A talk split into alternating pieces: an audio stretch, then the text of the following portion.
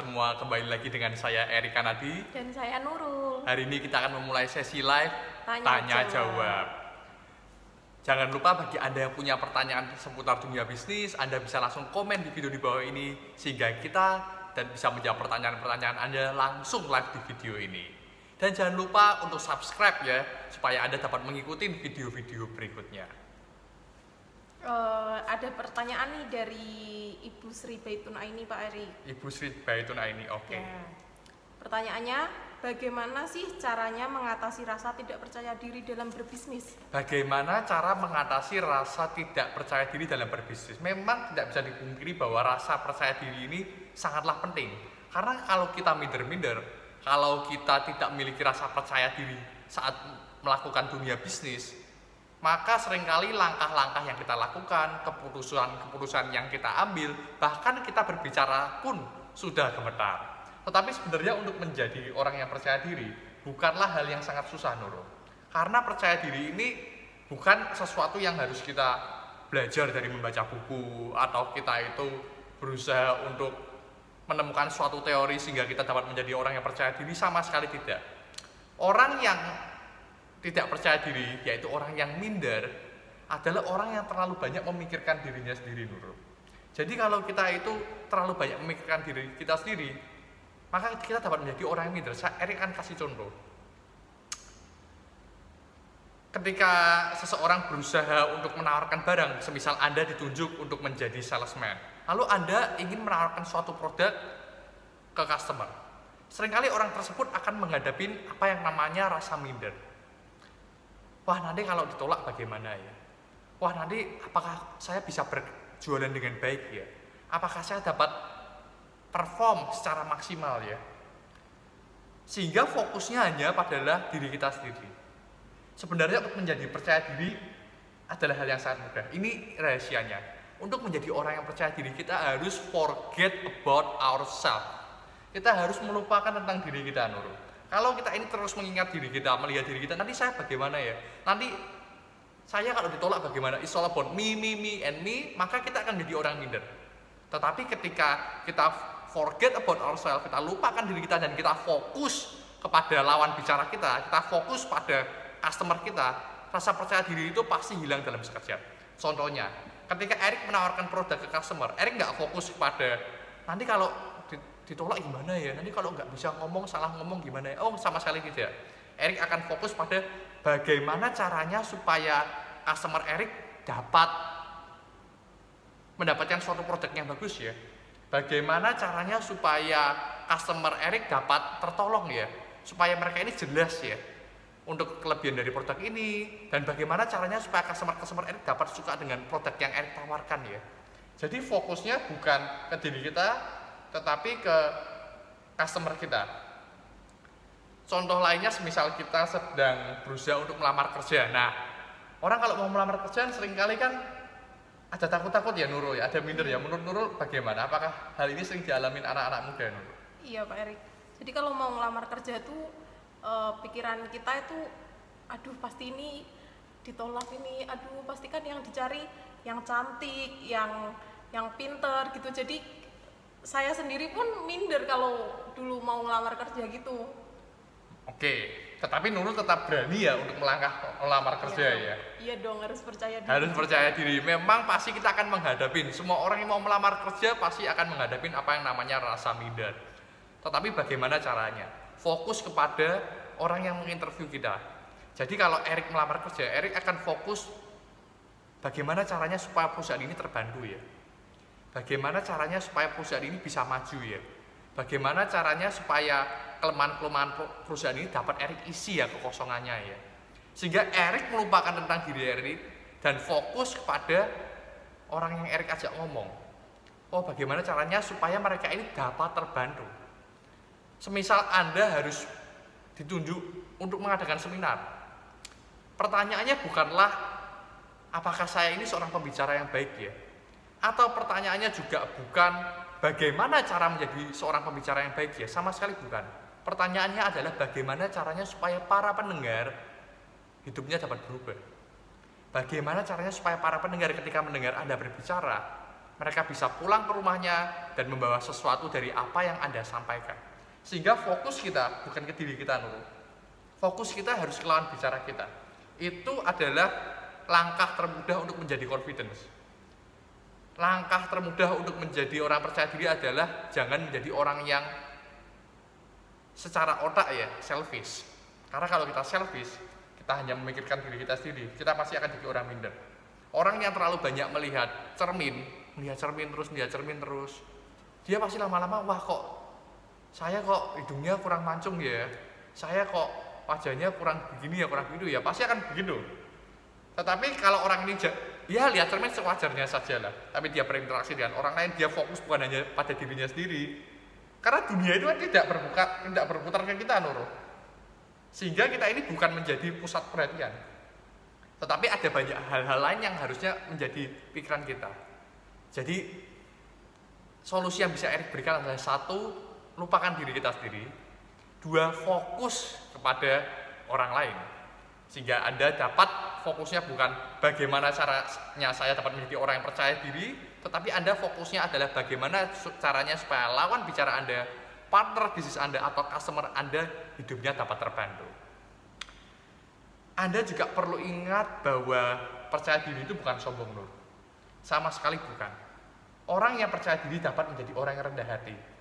Sesungguhnya banyak sekali orang yang sombong karena timbul dari rasa minder, timbul dari rasa tidak percaya diri. Orang yang minder, orang yang tidak percaya diri, orang yang merasa dirinya kurang, orang yang merasa dirinya saya kok kurang cantik ya, saya kok kurang kaya ya, justru dia akan berusaha untuk menutupin rasa mindernya dengan kesombongannya, Nur.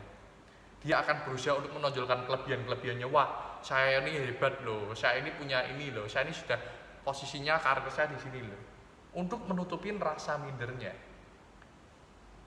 Makanya konsep percaya diri dan minder itu sebenarnya berkebelakangan. Maksudnya percaya diri dan sombong itu berkebelakangan. Kita dapat menjadi orang yang percaya diri dan dapat menjadi orang yang rendah hati bersamaan. Percaya diri sayap kanan, rendah hati sayap kiri. Bersama-sama kita dapat menjadi orang yang percaya diri dan orang yang rendah hati. Saya harap pertanyaan Bu Sri Baitun Aini ini dapat terjawab dan juga dapat menjawab pertanyaan bagi orang-orang yang ingin menjadi orang yang lebih percaya diri. Cukup jelas ya, Nurul ya? Jelas sih, Pak Erick. Ada pertanyaan lagi dari subscriber kita. Oke. Namanya Hedy Prasetyo. Oke. Pertanyaannya, Pak Erick, bagaimana sih caranya mengetahui dan menghadapi kerugian dalam bisnis kita? Bagaimana caranya mengetahui dan menghadapi kerugian? Oke. Untuk mengetahui apakah bisnis kita rugi atau untung, sebenarnya nggak terlalu susah. Yang perlu kita lakukan adalah kita perlu melihat rugi laba kita, bagaimana pembukuan kita. Kalau orang ini memiliki pembukuan, pasti kita dapat melihat, oh untungnya berapa, oh ruginya berapa. Dan kalau rugi berarti kita mengalami kerugian. Saya yakin Pak Hedy paling tidak dia sudah memiliki sedikit pembukuan. Karena kalau nggak punya pembukuan sama sekali, maka kita nggak ngerti bulan ini kita untung atau rugi sih. Tetapi bagi Anda semua yang belum memiliki pembukuan, bagi bisnis Anda mudah sekali, Anda bisa membuat Excel. Lalu Anda bisa mencatat semua pengeluaran dan pemasukan yang Anda terima. Peraturannya simpel saja. Masukkan semua pengeluaran uang dan pemasukan uang yang Anda terima. Pengeluaran itu mulai dari hal yang besar sampai kecil. Dari pembelian barang, biaya listrik, biaya air, ongkos pengiriman. Seringkali orang lupa memasukkan ongkos pengiriman, biaya karyawan, dan lain-lain. Kita masukkan semua. Jangan lupa untuk memasukkan pemasukannya secara detail. Sehingga pada waktu akhir bulan Anda bisa melihat apakah bisnis Anda ini untung atau rugi. Namun fokus kita hari ini adalah kita akan berbicara tentang bagaimana cara menghadapi kerugian. Semisal kita ngalamin kerugian, ya apalagi kerugiannya besar sekali. Apa sih hal yang bisa kita lakukan? Pertama, jangan kita emosi, jangan kita langsung bingung sendiri, gelisah, dan pakai perasaan, jangan. Otak kita harus tetap jalan. Karena kalau kita hanya emosi saja, kita langsung tiba-tiba bisa, wah kok begini ya. Kita bisa mengasihani diri sendiri, kita bisa stres, jangan. Solusi yang bisa Erick berikan adalah lakukan 5W 1H. Anda pasti semua sudah pernah mendengar. Apa itu 5W dan 1H? Mudah sekali, sangat sederhana, dan sangat praktikal untuk diterapkan. W yang pertama adalah what. What is the problem? Permasalahannya apa? Apa sih permasalahan yang Anda hadapi? Contoh, kita punya bisnis restoran. Lalu kok rugi ya pada akhir bulannya? Kita cari dahulu. What is the problem? Permasalahannya apa? Semisal, restoran ini padahal ramai loh, tapi kok sepi, kok untungnya menurun, kenapa? Habis kita cari tahu what is the problem, katakanlah kalau restoran seringkali permasalahannya adalah, oh mungkin karena tempat parkirnya nggak cukup Nur, karena restoran ini ramai, tetapi tempat parkirnya nggak cukup sehingga customer waktu mau datang males, ya? Males pasti, dia nggak ada tempat lagi. Lalu habis itu kita cari tahu where is the problem. Ini permasalahan ini terjadinya sejak kapan? Apakah sejak 1 tahun yang lalu, 6 bulan yang lalu? Katakanlah kita ambil 6 bulan yang lalu. Habis itu kita cari tahu where is the problem happen. Di mana permasalahan ini terjadi? Apakah permasalahan ini terjadi di restoran Anda yang pertama, restoran Anda yang kedua? Kita harus cari dahulu lokasinya. Jangan lupa kita cari tahu who, dengan siapa, who are we dealing with, dengan siapa kita ini berurusan. Banyak loh, kita berurusan dengan tukang parkirnya, kita berurusan dengan customer-customernya, kita berurusan dengan karyawan-karyawannya. Lalu kita juga yang kelima, kita perlu tahu why. Why is the problem happening? Kenapa permasalahan ini bisa terjadi ya? Oh mungkin karena lahannya terlalu kecil. Oh mungkin karena orang-orang datangnya semuanya bersamaan Nurul, jam 12 sampai jam 1, padahal kalau jam 8 sampai 12 nggak ada yang datang. Sehingga kalau lahannya diluasin kan rugi kan. Lalu solusinya bagaimana? How can this problem be solved? Ada solusi apa sih? Biasanya solusinya ada banyak. Contohnya, solusi pertama adalah dengan memperluas tempat parkir Nurul. Wah, memperluas tempat parkir. Atau yang kedua dengan kita membuat vale Nurul. Kan sekarang kan banyak kan ya di restoran-restoran, terutama restoran yang mahal, dibikin vale sehingga mobilnya bisa diparkirkan oleh tim vale dari restoran tersebut. Atau yang ketiga, kita bisa kasih solusi, oh sekarang dibuka loh, bisa pesan oleh Gojek loh, atau bisa delivery home loh. Kan banyak, terutama PHD, paling semua pasti pernah dengar Pizza Hut Delivery ya, yeah. Pizza Hut Delivery, apalagi sekarang ada Gojek, GoFood, mudah sekali. Dari solusi ini yang mana ya? Kalau yang pertama perluas tempat parkir, wah sepertinya kok biayanya mahal ya. Sekali. Kalau yang kedua tadi dengan vale, sebenarnya perusahaan lagi rugi nih, dia nggak bisa cari orang buat vale nih, biayanya tambah kuat lagi. Kenapa nggak GoFood aja ya? Bikin Gojek aja ya, sehingga orang-orang bisa pesan, nggak perlu datang restoran, dia bisa pesan atau dikirim ke kantornya, karena jam 12 sampai jam 1 kebanyakan orang lagi break istirahat dari kerja, dia makan siang. Karyawan nggak perlu datang ke restoran, tetapi bisa GoFood delivery ke kantor mereka. Jadi ketika kita menghadapi permasalahan, kita harus tetap tenang, gunakan 5W dan 1H. Seru sekali ya Nurul ya, kasih tanya jawab hari ini ya Nurul. Iya Pak Erick. Masih ada banyak sekali pertanyaan-pertanyaan dari subscriber kita sebenarnya sih. Oke, banyak sekali ya.